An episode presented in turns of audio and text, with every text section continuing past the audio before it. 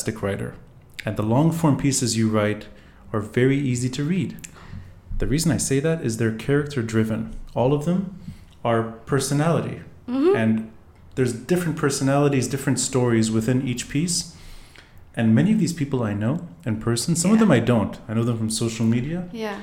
but you bring them to life in a way that's very accessible and it makes i think it makes the story the more all the more delightful for someone like me who doesn't always have time to read and read and read so you're, you're a great writer your most recent piece which i enjoyed Yeah. uh, came out on the 23rd Mhm. um, and I, if i remember correctly the, the piece is titled 244442 Yeah. yeah 244442 Uh huh. 442 registered Yeah. voters Yeah. Awesome. Okay. Good on you. I'm- Good memory. Yeah. No, but that number is important because it's uh, ni- something like 90,000 back in 2018, Yeah. was it? Okay, so that around. 150% or more.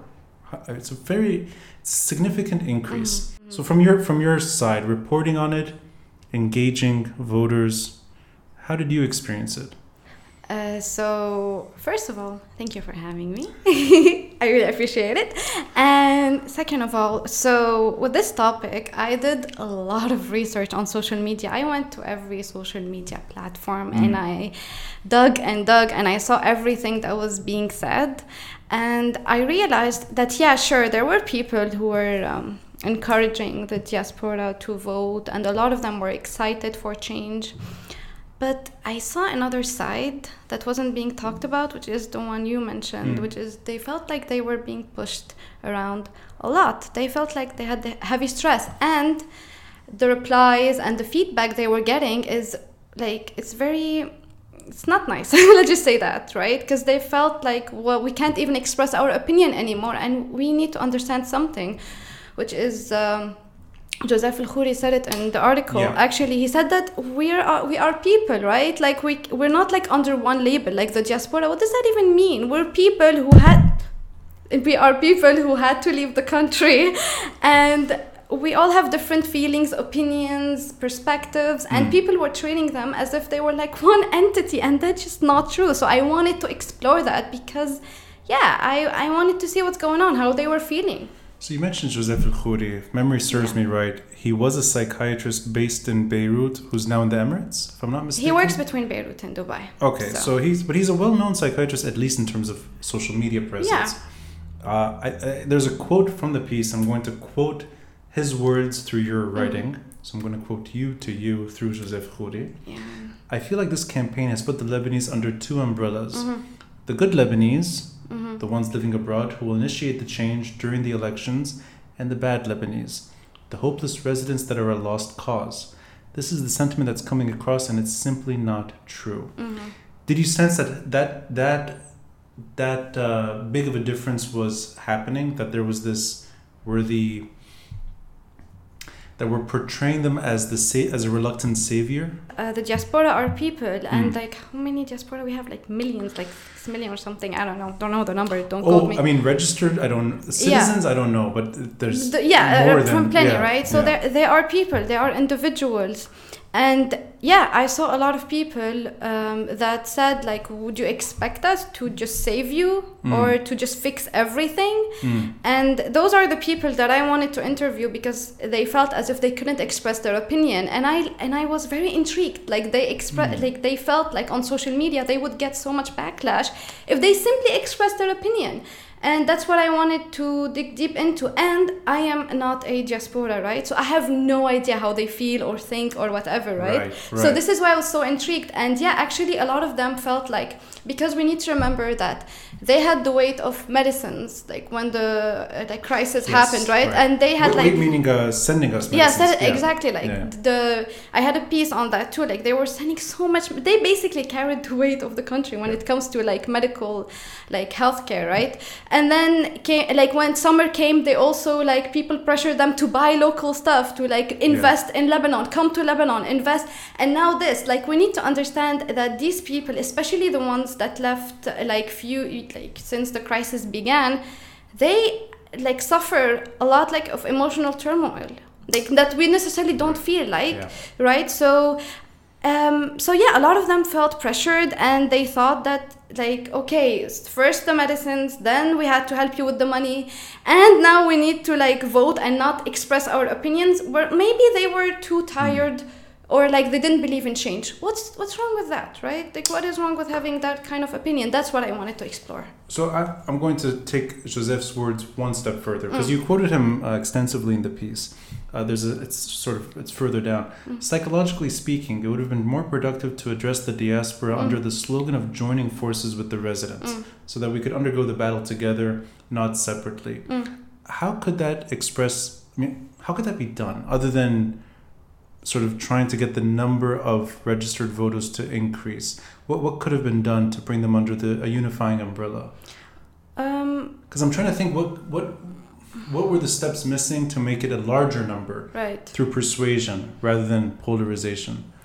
Hala, I'm not sure what could have convinced them Mm. because I don't understand their psychology fully. Yeah. But I think what he meant, I think that's my opinion, is that the campaigns, like uh, the like social media posts, could have been you, you and I were together, like join us, join Yeah. our Yeah, yeah, forces, like uh, the residents and the diaspora. Like it's not, it's not like we need you. Like if you don't vote right now, we will actually die.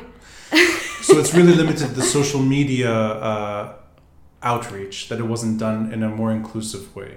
Is that what I'm getting from his? From I'm trying to understand his. Yeah, yeah. It's the social media It's campaign social media, because yeah. the social Yeah. social media was like, well, you are so you have everything in the diaspora. Your life is so good. This is like the sentiment I understood. Just register and vote. It's so easy. Yeah. But like no, it's complex for them, and we need to take like their opinion into consideration, right? And this is and so a campaign where it would have been like like for example, if I told you right now, Ronnie If I if you don't do this to me, I will actually die. This is what you said to get a podcast episode. Exactly. This no, my secret is out, people. I mean, yeah, that's basically what happened. What can I You said say? you're gonna die at midnight tonight, so I was like, you know, خلاص, I'll do See, it. I'm Cinderella, except the Lebanese version. So, anyway, that's for another episode. Yeah. Anyway, so, so So what do you what do you turn into with that? If you, if you don't get, uh, is it a pumpkin? No, no, that's the I turn into Michelle. Oh. Yeah, I don't know, This is why you never see him Yeah, right. that's funny. so anyway so if i tell you like if you don't do this right now i will die and you're a horrible person for doing this for ignoring me or i can say hey if i do this do you want to join me i think it would be fun if you and i do this together it's a joint I see. activity I see. this is the sentiment i think he was trying to like trying to tell He made me think about it because I never I I noticed that there was a bit of reluctance when people were getting emails, sort of pushing that registration. Mm. Yeah. Maybe sometimes those emails were available already, but it's just that extra step of we need you to vote that was not necessarily communicated the most inclusive way. So I, mm-hmm. I appreciate his criticism, yeah but the article also includes other names, and there's one Yeah. I enjoyed, Yara Lais. yeah Yeah. So she's mid twenties, living in Germany. yeah she studies political science so Right. she knew what she was talking about There's a nice quote from her side. Um, usually, the citizen would be a partner in the country's Yeah. decision making, but in Lebanon, Mm. we were never taught how to do so. yeah This was due to the sectarian state that manipulates the people Mhm. and strengthens the traditional parties. And she also, this is not Mm. her words, but you're reflecting. She also feels that many of the Lebanese eligible to vote among her expat friends are still set to support old sectarian Yeah. political parties. Going back to her, I know people who will vote for Lebanese forces just because they're anti Hezbollah, Lais Yeah. stated. So is that, in a way, added burden on the registered voter that they know that, so what if they register? There are many people abroad that are going to be voting for the old parties. Mm. So the number may not be totally reflective. Yeah. And I think that's the sentiment from your title as well Mm. that the number is big, but it may not be October 17. It may be a conglomerate of other parties too. So, uh, hmm, did you did you sense that there's that built-in assumption too from people abroad that it's still Lebanon at the end of the day? Yeah. I mean, honestly, when I went into this, I had no clue what to expect, right? Yeah. Again, because from where I'm standing in Beirut, I have no clue what they're thinking about. Mm. So I was kind of shocked because, like from how they're described to us that they're so happy and life is great and they're so open-minded october 17 for sure but no reality isn't that way right Yeah. i was shocked when yara and Joseph actually told me that they knew a lot of people that were that supported the traditional parties. Hmm. So And for- they were registering as well. So yeah, yeah, exactly right so they were like the lebanese abroad are still the lebanese are still lebanese right, Right, what do you yeah. expect them to be like they just like go f- get filtered into something else like like when you go into the plane you just get filtered into Yeah. like an open-minded revolutionary person that's not how it works Yeah, right. so um, so yeah um, and also i So would some, like some, some, some reluctance in a way that this may not be, this is not the answer. I'm guessing from that, that the problems are bigger than just the number of people who are registered.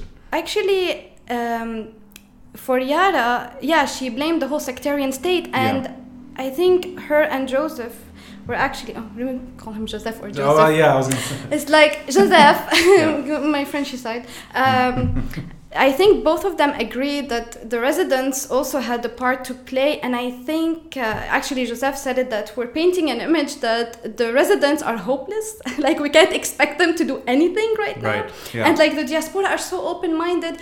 We're building illusions. We're building like two like polarized illusions and we need to bring them together for a realistic change Yeah. because we might be very very very disappointed by the diaspora and that there's an even more heartbroken diaspora the ones who had to leave because of the crisis like Ralph Harawi he Yes. loved his country he loved his family and he felt like this was a forced exile for him and a lot of friends do you know how hard it is a forced exile that's really hard So I'm thinking, is it United for Lebanon? Was that the united uh, diaspora United Diaspora? Yeah. Right. So that he, I mean, he's abroad. Mm, He's pushing through. yeah There was a nice moment where he's trying to get Latin American uh, voters Yeah, to reg- right? Yeah. So I, I, I, that there's passion abroad, even when there's some skepticism. The piece ends with his, I think, Mhm. positivity, which I Yeah. liked. I like the quote: "The ones who dislike Lebanon and are Mm. happy they are left are a minority. We, in brackets, the ones in the, the involved ones, are the majority. We are eighty percent versus twenty percent." So don't under, under don't underestimate us. We are capable of change. yeah So did you also get that sentiment that they are instruments of change as well, rather than just being called on to assist? Because that from that quote seems like he's carrying the burden, that Yeah. he's willing to do it, and he's happy and he's happy. He's happy. He spent like he told me he spent like whatever free time he had uh, volunteering with United Diaspora because he Mm. was because he felt like this was a forced exile. He wanted revenge. Like, Yeah. This is what I'm assuming. Like this is a kind of revenge for them. right. And this is why I wanted to include him to balance Mm. things out. Like, yeah, you have people that we should consider, like the ones who are really done and pressured. So maybe we can tackle it uh, in a different way, right? What's Yeah. wrong with that? Consider every like every single uh, perspective. That's not wrong. And I wanted to include and to remind people that no, no, a lot of people were still very passionate. And uh, yeah, Ralph is one of them, and a lot of people feel like this is a sort of revenge. And what he told me is that the ambassadors, and I mentioned this in the article, the ambassadors of um, Latin American countries, the Lebanese, and they were not doing their Right, jobs. Like they 100%. waited like till the last two days, and they reached out to.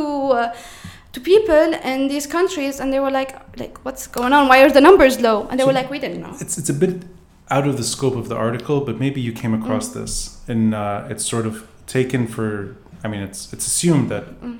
there may be millions of Lebanese Brazilians, yeah but whether or not they are registered Mm. Lebanese, forget registered voters, uh, or even if they have the documents to prove it, they could be third generation Mm. or mixed a marriage. Did you sense that there was any push to get the Latin American diaspora to get involved? Because I understood it as the ambassadors or the embassies there were not reluctant because they were not doing their jobs only. They may not have the numbers even to begin with. That this is more of a mythical story. Mm. The Lebanese in Latin America, I mean, they could be from World War One refugees, and they're Yeah. Lebanese in in terms of maybe their great grandparents had had stories of Lebanon, but they're detached. So, did you get that feeling at all that even though we count on them in terms of total numbers, but they're not as involved. Well, actually, according to Ralph, um, a lot of these people have lost millions of dollars in Lebanese banks. In Latin Lebanon. American. Yeah, a oh, lot of really? them had like invested money or Mm, whatever in banks, and they lost millions. okay. And so Ah. they wanted to completely like boycott and like not get involved in Lebanon anymore, Oh, right? It's the other end. Yeah, exactly. And they were like, no, because also, also, yeah, I agree with what you said. A lot of them were refugees, like from like the world wars, Yeah. even the civil war. And when it comes to the people who were, you know, who lost a lot of money, they were like, well, do you want revenge? This is a way to get revenge. That's interesting. You can get them out. So yeah, they did a lot, like a lot of good work. So it's really bitterness, and add to that, why would they want to vote for a system that robbed their money? yeah, So that's uh, it's detached and also disgruntled, yeah. but also involved. Yeah, because yeah. because if if they didn't vote, that's the logic I understood. Then the same people would be in power. So why not try to get them out? See, that's your revenge plan. There you go. But from my understanding from his side is that the numbers were not that big. That he got, he was involved obviously, he pushed, but the total statistics, I think the largest numbers were in Europe when it came to the breakdown of registered voters. I'm not mistaken, Europe was the biggest. Yeah, that's true. Latin America is not. Was it third or fourth uh, in terms of region? I'm trying to remember. I think North America was second. Yeah. Or no, was it Africa?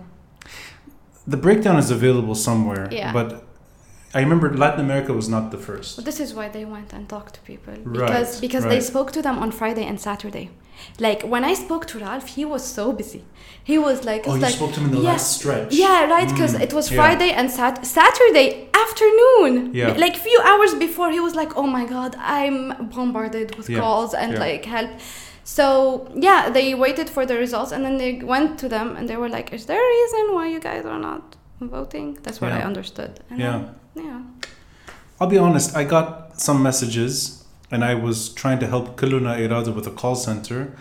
Um, and the numbers are, are big. I mean, Mm. 160, 70% increase, whatever it is. It's impressive. Yeah. It is impressive.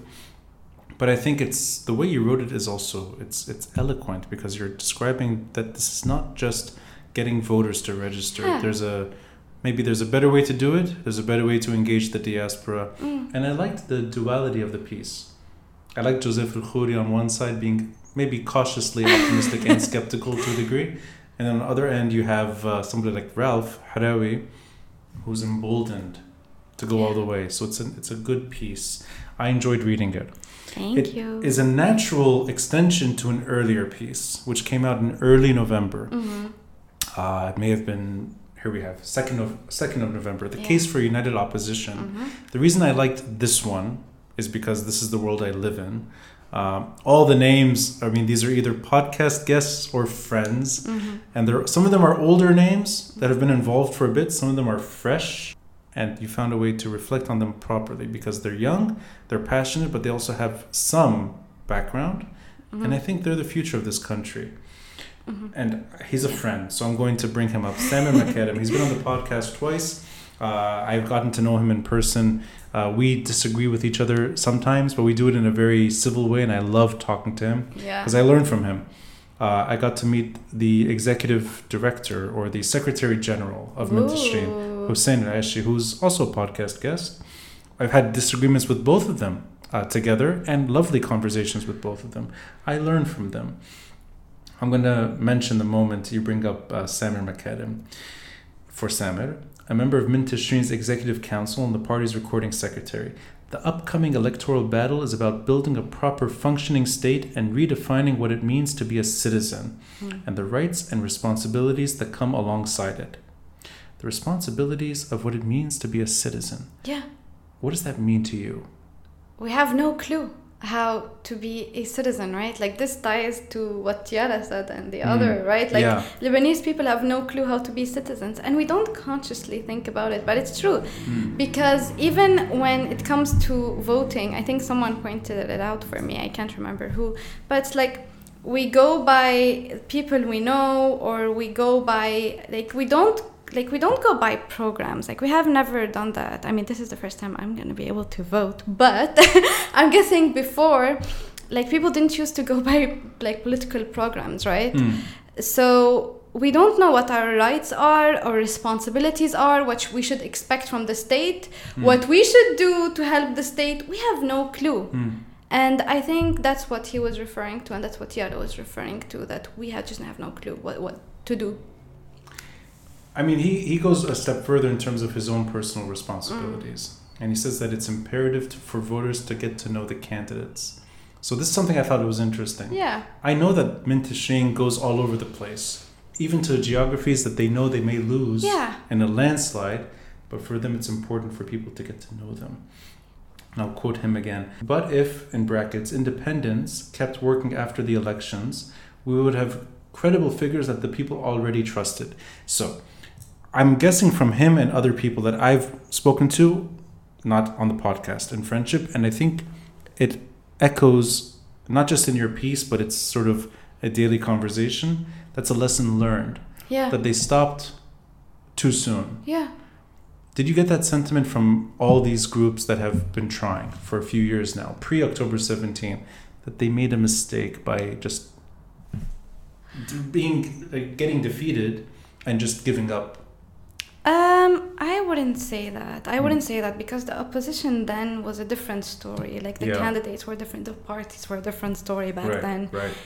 And yeah, they were like they were running just under the pretense of like we're the opposition, we are against traditional parties, vote for us. Yeah. This is what the sentiment people got. And yeah, everyone agrees, like the people I spoke to at least, that like we shouldn't do that. Like this is the lesson learned. Um, I didn't speak to all of the opposition parties yet.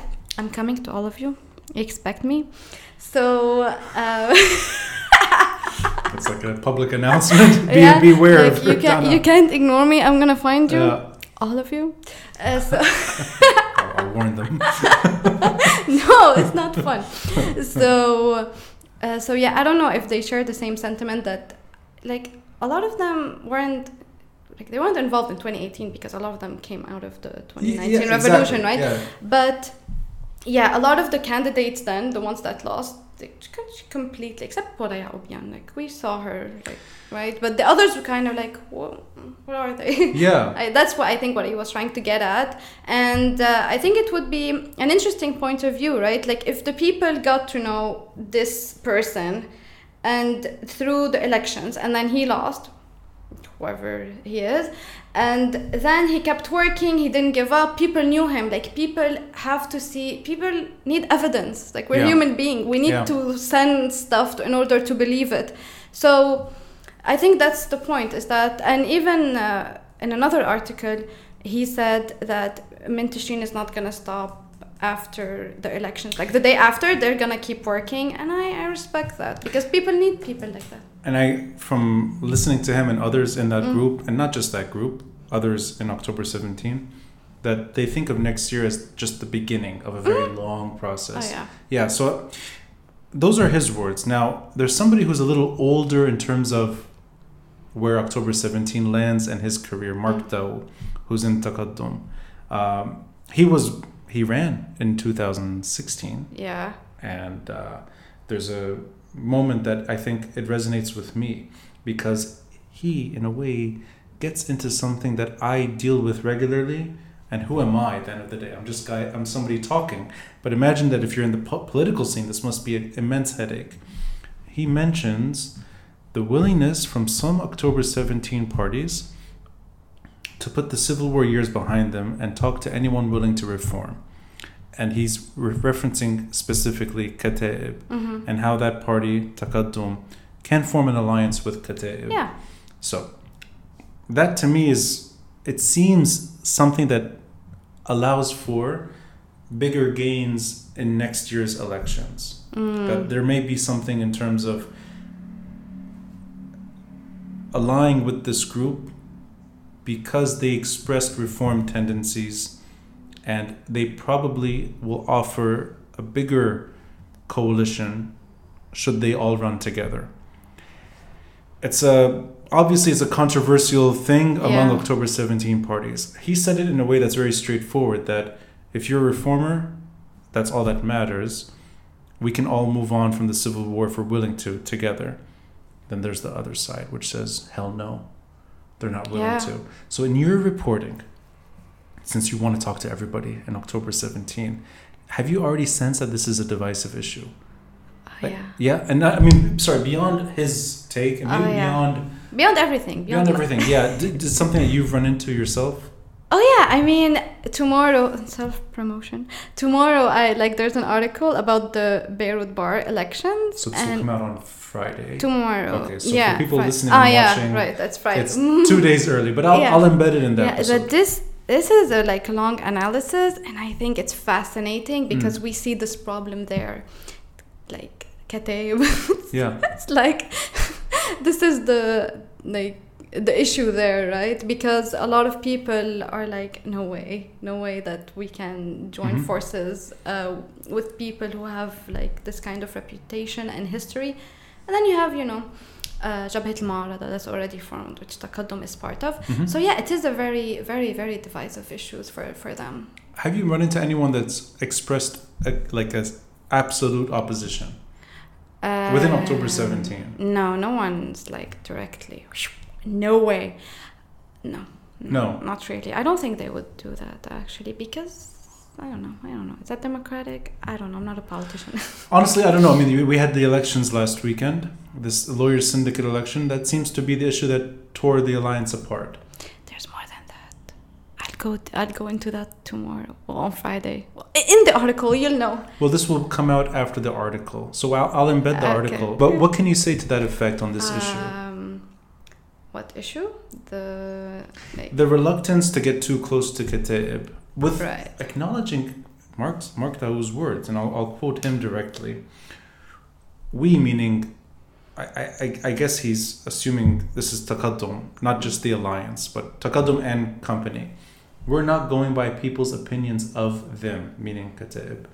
As long as we get along politically and share the same principles, then there's no issue. What about the others that are not willing to go that far? Well, I mean, yeah, all of them said, like the ones I spoke to, is that we need to agree on a political program, right? No one Mm, said, like, mm. oh no, we need a history, a clear history of. No, Mm. no one said that.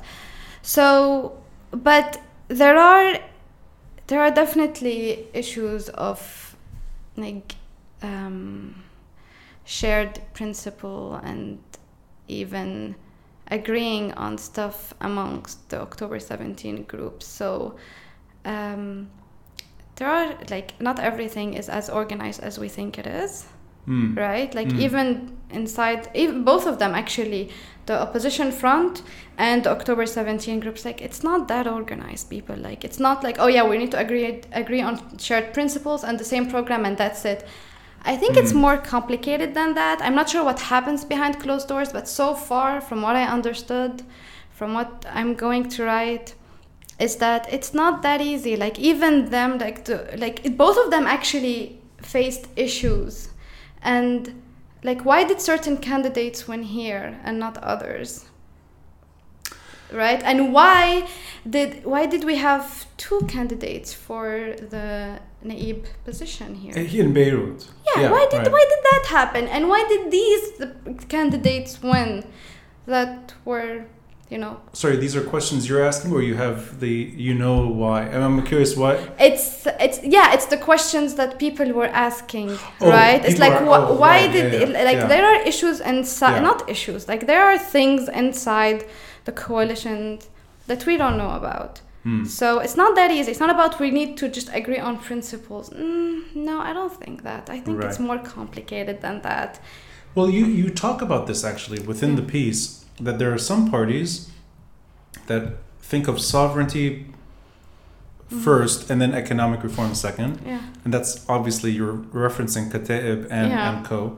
Uh, then there's the other side which says no, economics comes first, sovereignty comes second. Yeah. Now that's an old debate that's been like exhausted for the last two years, maybe or more, longer. So that, I mean, that's a d- debate that you can have until Lebanon gets reborn or dies. Doesn't matter. That's an existential debate at this point.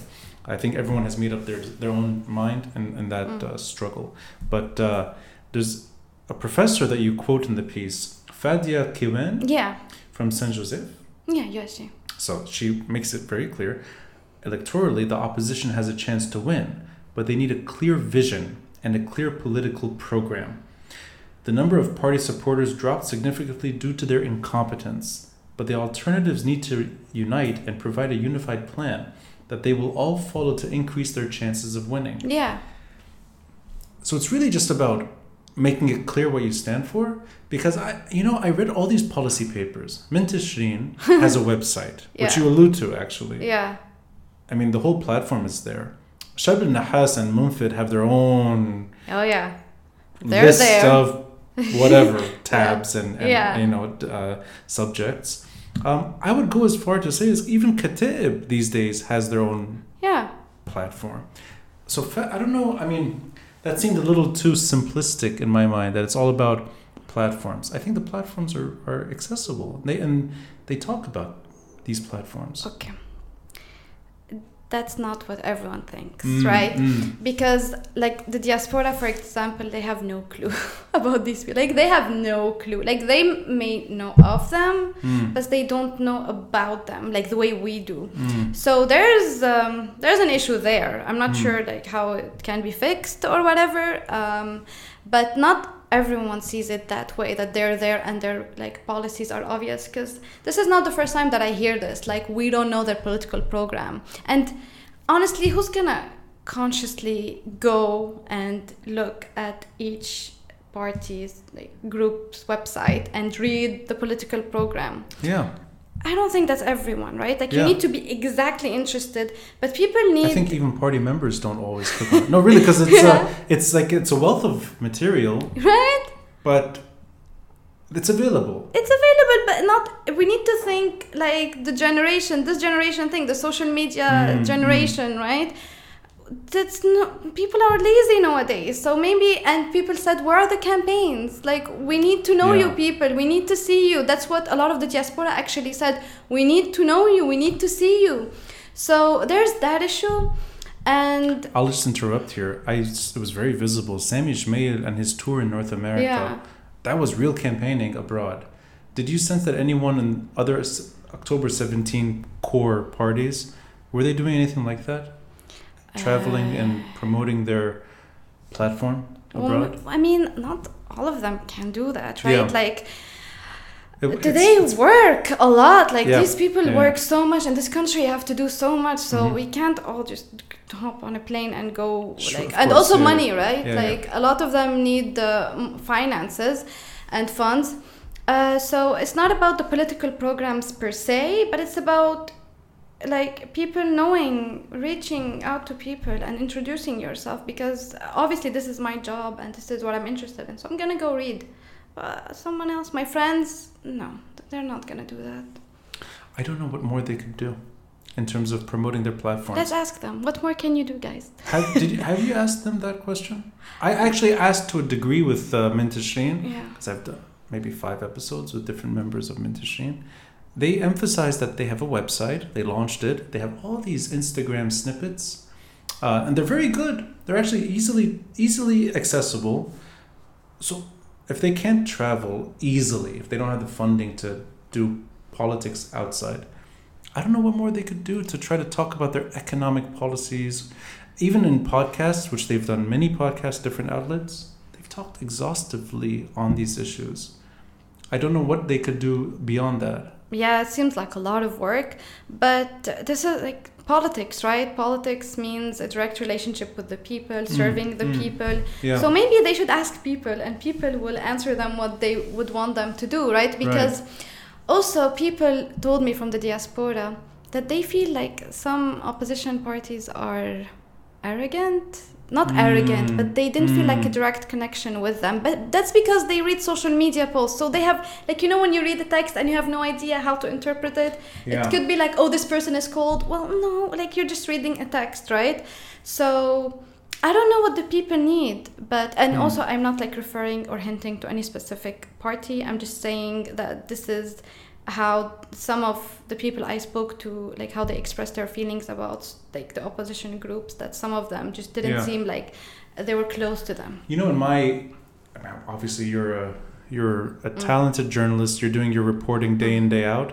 My experience in terms of getting to know voters abroad is not that big. I, I, I, I inter I interact with them online, but you're doing uh, you're Yeah. working and you're writing Yeah. pieces on them. My understanding was that these groups are more popular abroad than they are here. No, no. I mean, no, that's not true. I May, may I wouldn't throw an example? Uh, Minteshreen? Yeah. maybe I'm wrong. I thought the passion for that group was more diaspora than local. Yeah, I mean that's obviously like Ralph United Diaspora. There are people who are passionate, Yes. and like you know, Minteshreen has members who are passionate, Mm, right? mm. But we need to understand that there are millions of us out Yeah. there, so we need to see the other. We like the passionate ones are okay. Good on you guys, you're doing a great job. But we need to like to look at the doubtful ones, the ones who have no clue what's going on, right? Uh, what like what could what could they do more i honestly have no clue but we could uh, study it they could ask people i don't i don't know That is a great segue into the traditional parties, which Yeah. obviously are still a force. yeah There's they're not expired, mm-hmm. um, and I think it's Fadia Kiwan that points at that. Yeah. Uh, and these are your words. The traditional parties are still a force to be reckoned with, mm-hmm. but by creating a coalition, Kiwan expected the opposition to amass around 25 of the 128 parliamentary seats. right That sounds outrageous to me. right I can't imagine 25. that would why not Why not? that would be awesome I would, I mean, maybe it's being a little too hard, but I think the number would be more like five. And I'm excluding the independents, meaning yeah not Michel Moawad or Neemat Frem. So I think the number at most would be five. So 25 is a huge bet. And add to that, um, Fadia's quotes uh, the number of party supporters dropped significantly due to their incompetence, but the alternatives need to unite and provide a unified plan that they will all follow to increase their chances of winning. I don't know if unity or planning can get that much done for next year. I really think uh, it is, it's an issue that is older. It's something we spoke about sort of before recording that uh, you need to have one party that includes all. And it should just be October 17. yeah And you mentioned before that you were six in 2005. Uh, I vividly recall this that March 14's biggest mistake was not letting go of the older parties and not becoming one force to reckon with, political force. Uh, it stayed a conglomerate of parties and eventually broke down for many reasons that I've gotten into repeatedly. But I think October 17 had a better chance at coalescing, and it stays a conglomerate of very small parties, yeah with Kataib being the largest one. Yeah And they're not even welcomed by every October 17 party. So I don't know where she got that very big number.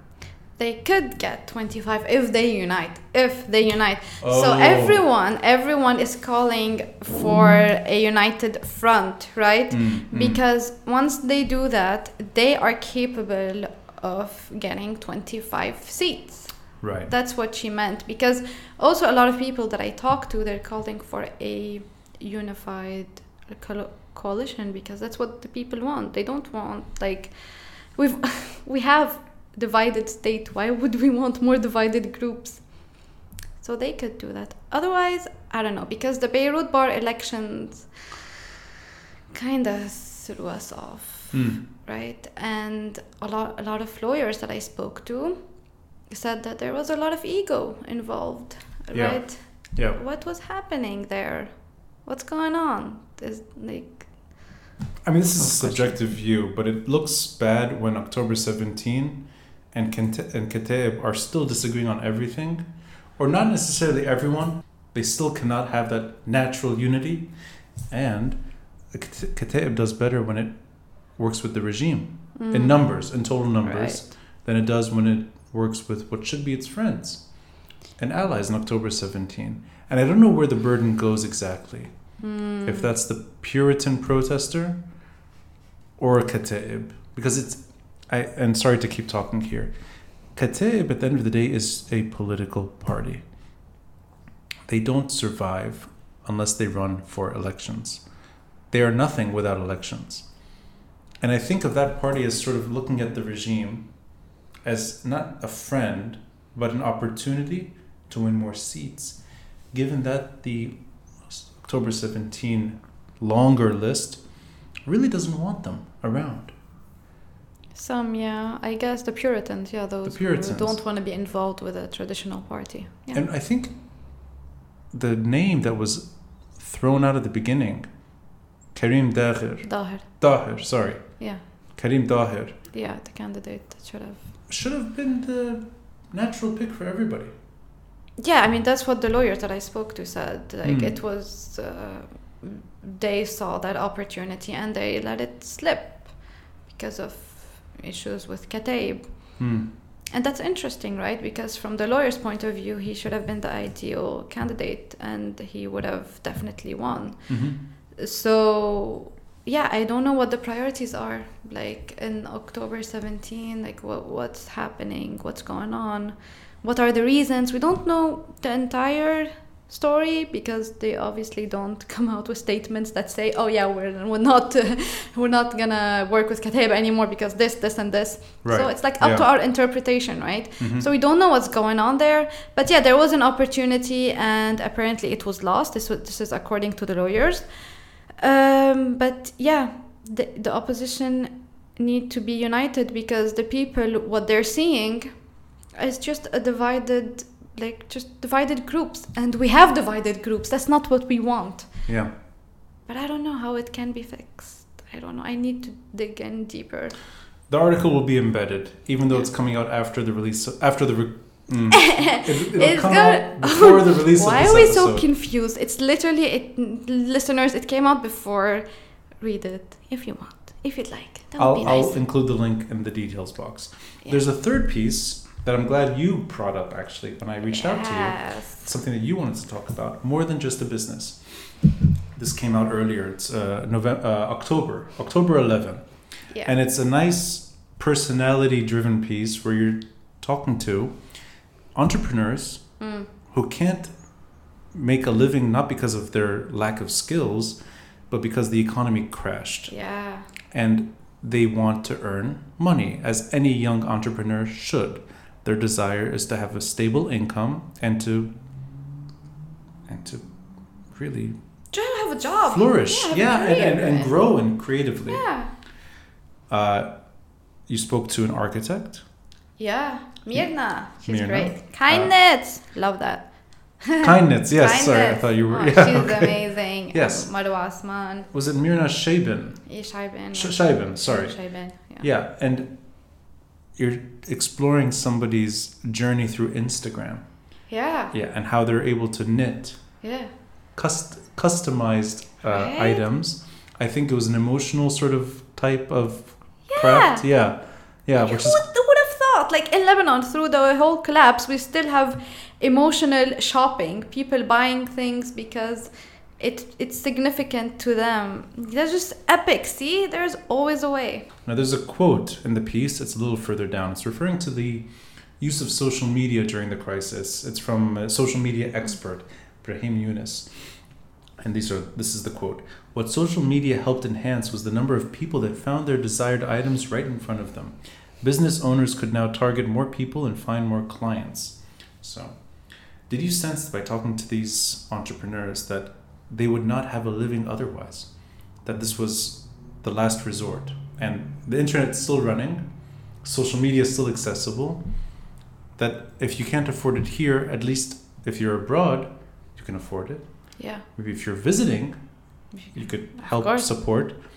And that this, in a way, offered an alternative for people to stick around. Yeah. Yeah. Right? So, first of all, I'd like to start this by saying that this is why I love journalism. I just adore people. Are you kidding me? When I get the chance to speak with people that just give you so much hope and you just see the courage Actually, I do this on the daily, and it's just so nice. So this is why I love my job, and yeah, this piece is a great example of that because. First of all, let's take Mirna because her page Kindness had success, and mm. it's an interesting story. Like you would never think of knitting as a successful business, especially in 2021, right? But she made it happen, and she prices in dollars. Right. Yeah. Which is important. Right, Yeah. yeah. And she admits that it's a luxury thing, right? And she had to come to terms with that. Mm. And that's okay because she actually has a client base. Like like when I spoke to her, she was fully booked. Like in the summer, was it like August? Yeah, she was booked throughout the whole month of August. Mm. Can you imagine that? Mm. Like there are people who really like these things, and we have people who like earn money in dollars here, and there's a client base for that. So not, not us. no, no, definitely no. That yeah. Now Lebanon, do better. I love you guys. Uh, so anyway, so uh, it's not it's so it's not that it's their only resort. Like Marwa, for example, she has another job that she's not satisfied, and I think a lot of young entrepreneurs have like a Marwa job. was the second architect, is that right? Or a graphic designer? No, no, no. She was uh, she works at uh, the Maqasid Foundation. Oh, sorry, right? sorry. Yeah, yeah, yeah. Course. Yeah, exactly. Mm. So no, she had that job, and she also wanted to start a side business, which is Canva art, which is um, Yes. embroidery on Yeah. Mm-hmm. canvases. That's also epic, right? So, but a lot of these people actually, I didn't speak to a lot of people because then the article would be so long, but they rely solely on that income Mm. from these businesses. So things can happen, right? Like if you have an idea, you can have a client base. And Mirna is a great ex kindness is a great example of that. That Mm. there are people who would be interested in your craft. So And it shows that you can still have an independent journey in this country. It's it's tricky because you're taking your skills to the internet. It may not always work, but I think enough creativity. There's ways to do it, and it's not just obviously it's not just knitting. Um, you mentioned somebody else. Uh, I, the name is I think I, I to remember it's this. Sa- uh, Sahjinan. Thank you, Sahjina No. Hassoune. Sa- Sahjinan. Sah- Sahjinan. yes. You said I couldn't. I was Sahjinan Hassoun, yeah, she Yeah. was a yeah, older woman in uh, Jnoub. And she. Moune. Moune, right? Yeah. And Mhm. Online, uh, like her Instagram page also helped her get more people. But what I liked about that is that that's the older generation. Oh, yeah. Yeah. Which I thought was very important. That you have an older woman who's been struggling, who's now an Instagram entrepreneur. Right? Yeah, I thought that was inspirational actually. It was Yeah. a lovely story. There's always a way, guys. There's always a way. How did you how did you reach out to her? How did you find her in terms Uh, of Moune and this kind of crap? Because this is a story I've never heard. A lot of the pieces that I read are familiar names. Yeah. So that I mean, you sort of you run into the same Yeah, yeah. characters. How did you run into her? I dig deep. I spent hours researching on social media to find like an interesting page or person. And I Mm. always, always, my priority is always to give people exposure or to help them out. Because Marwa had just started her page Mm-hmm. when I messaged her, when we talked actually.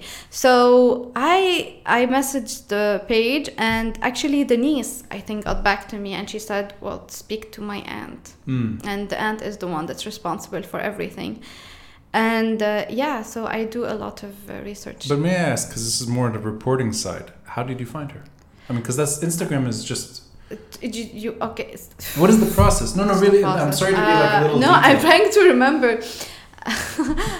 like i you, you found you found an individual yeah selling Moune yeah and a fresh Instagram account, a, a new fresh a new Instagram account. So this is what I do. So I go to like Moune pages, all of them. I write in Arabic and I write in English, and I see everything, every hashtag. I go to Mm, Facebook, mm. Instagram, Twitter, Mhm. and I go through every single hashtag and everything that has Moune in it. And I spend my day just searching and searching for like the pa- the right page, the right content. I don't. I try to stay away from the more famous ones because That's clear, yeah, Yeah. because you. Because I'll say what I mentioned at the beginning is that these are character-driven pieces, yeah. but these are names that come out of nowhere. So it's Mhm. it's a nice, refreshing experience. Yeah, exactly. Yeah.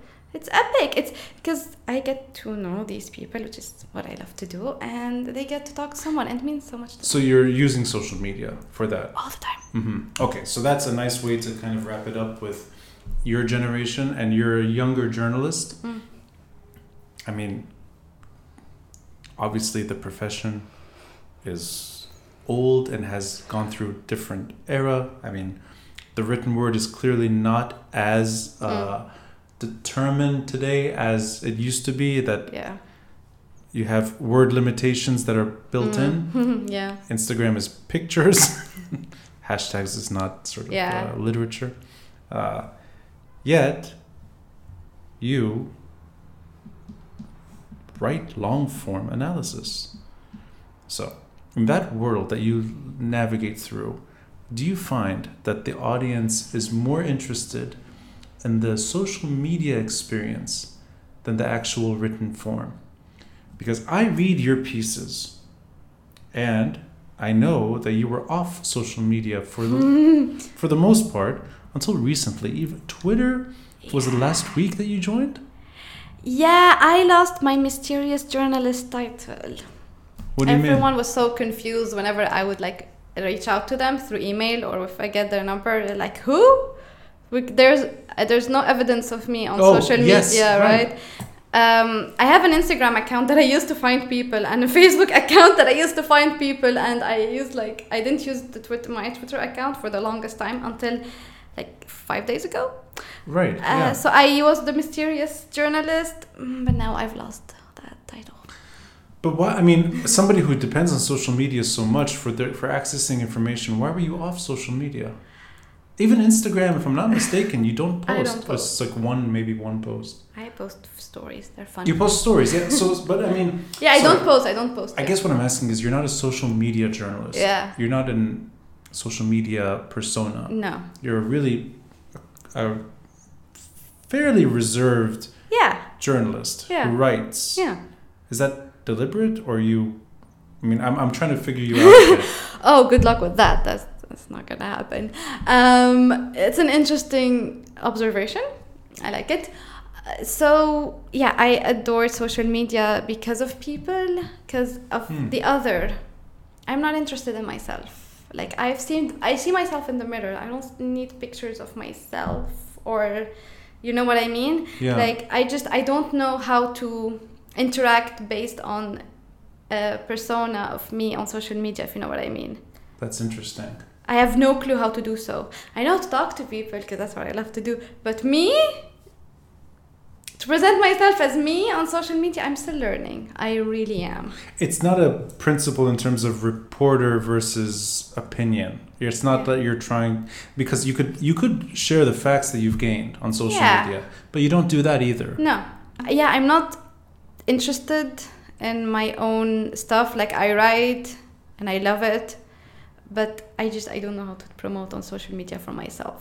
I, I don't I just don't know how to do it. I guess you're out of step with most of your peers because I'm I'm just going to guess that you're the only one among your friends, even colleagues, Yeah, who doesn't turn to social media for self promotion. yeah, But you're also the on the opposite side. You're using it for data. yeah. Yeah, which is really interesting. I really don't care about myself and that. I mean, maybe Mm. someday you might find me with like a full like Instagram of only my pictures. That could happen, but yeah, I'm. I really. I just have social media accounts just for people. I like to keep up with people. I did like I made a Twitter account for the people. Also because my editor Anna Maria kept telling me to do so. Thanks, Anna. Love you. You made a Twitter account for the people you interviewed. No, no, because I like to find keep up with the people. Oh, oh, to I keep see. up with Yeah, the people and Yeah. to find the people because I like to know what's going on. course, I want to yeah. keep uh, like keep up to date with the with the people, what they're Mm. going through, what's happening. This is how I based my um, diaspora piece. I'll say something. I've heard it from different journalists. Some of them are, I mean, they're younger. Some are not. Uh, that it is a skill to not be the center of the story, to p- take yourself out of it, and share the story for what it is without inserting your own Oh yeah, persona or even your own opinion for that matter. Um, and the, the the journalists that I admire more are the ones that do that naturally. And it's it's not easy to detach yourself, But you just that you've taken that experience a step further by detaching yourself completely from social media, although now you're forced on in a way. Not So- forced on. I enjoy it because it's fun. But yeah, I, I just don't know how to be like the center of attention when it comes to me. Like me to deliberately be the center of my attention. I Right. already are, I already spend 24 hours with myself every day. Like to spend time on social media to talk about myself or to promote myself. I'll have someone else do that. When I have someone else to do that for me, then that would happen. So if you're interested in that position, You're the first person, Dana. Uh, I've done this many times, Yeah. hundreds now, to look at the camera when they talk. I find that very endearing. Yeah, you're, you're, you're. You said something which I thought was funny. You can't see without your glasses. So I you, I don't know what I'm looking at. you don't even know. Well, you're looking at yourself. I see a pink thing moving. I have no clue what's going on. no, that's that's you, Dana. That's you right there. and that's me. That's but you that's as well. not me. Well, you can bend That's yourself into me. the frame. Yeah, I there you are. Yeah. So see, I don't I don't I'm not even interested in well, I mean, Look, after it comes out, if you make me look if like no, you make me if it looks bad, it's deleted, it's gone. Never happened. It's never happened. It's not the first episode. It's not the only episode we'll do. We'll have follow ups when you have more to write. But you've written a lot in the short period of time that you've been at Now Lebanon. Um, Yeah, I was never supposed to be a journalist, but here I am. Never say never, people. Never say never. could you end the episode with that Okay. story? All right. So, And Uh, don't lie. lie. All I'm gonna mention Anna Maria. If I lie, she's gonna come for me. I'm not gonna do that. So, um, I studied journalism, but then I was like, ah, this is not happening. This isn't for me. I'm done with it completely. It's too much. Blech politics. Ew. So I just continued my life. I Uh, guess I should just look at this. when you talk. Wait, this No, is I'm- this I'm is here, the- yeah. We're just gonna do here. Okay, I'm, fine, I'm talking fine. to the people. Yeah. I'm not even. No, you can go ahead. Go Okay. ahead. So I No, that's fine. fine Yeah. i'm going that way so i studied i studied journalism but then i was not interested anymore. I thought it was too overwhelming. And what's the point anyway? Just gonna publish like bad things happening all the time? No. So i stayed away from it. I traveled a bit blah blah blah. Um, and then i was bored one day. And i and i thought to myself i like talking to people. People are my passion. That's all i'm interested in people so I was like, I messaged someone from Now Lebanon. I'm like, do you think I, you guys don't have a lot of cultural stuff going on? Do you want someone to write a piece? Hmm. Anna Maria was like, yeah, sure, do that. And then I did it because I just, I really just want, I was, I'm an extrovert. I wanted to talk to people. So I did that piece and Anna loved it. And she, she offered me the job and she was like, do you want to write more? Or, yeah, are you interested? I just said yes because I liked Anna. She was nice and I thought working with her would be cool. And now here we are. I am now obsessed with economy, politics, and law, surprisingly. And that's all because of Anna, because she kept challenging me, she kept pushing my boundaries.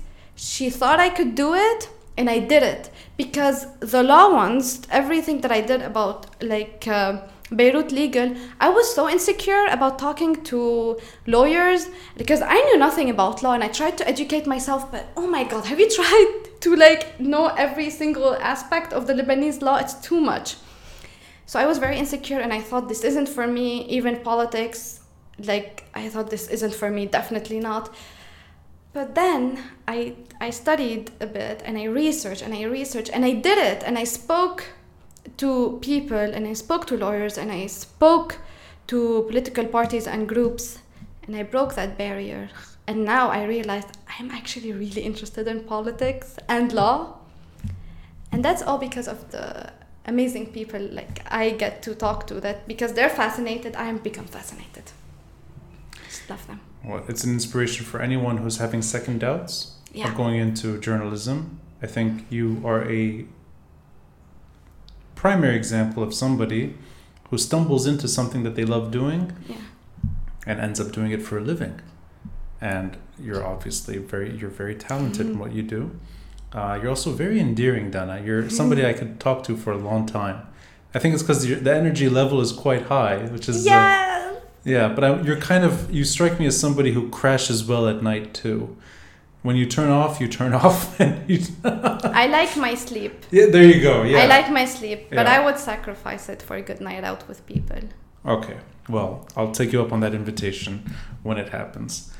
Thank you for spending your evening with me, Dana. Uh, for anyone that's been listening, the Now Lebanon pieces are in the details box. Uh, for anyone that's watching, that's Dana Hourany. Not the singer. Not the singer. Not I should change my name. I should. That's it. I'm changing my name. I'm Ronnie. From now on. Well, if that were to happen, the visual, the viewers would go up. Also, can I say something? I don't know to- about the audio. can I say something to the listeners? Sure. like whoever is doubtful or whatever or because th- this generation is so focused on success and like reaching the goal um, enjoy the journey fail fail fail like go through so many failures because that's what counts how you learn and what you learn not the success because you need the journey to have a story success is just there it's, it's a perspective but go through the journey try things and if you fail, I'm rooting for you. We should get the snaps at the same time. Yeah, one, two, three. There you go. Yeah. Dana thank you. Thank you, Ronnie. This has been so epic and fun. I'm looking forward.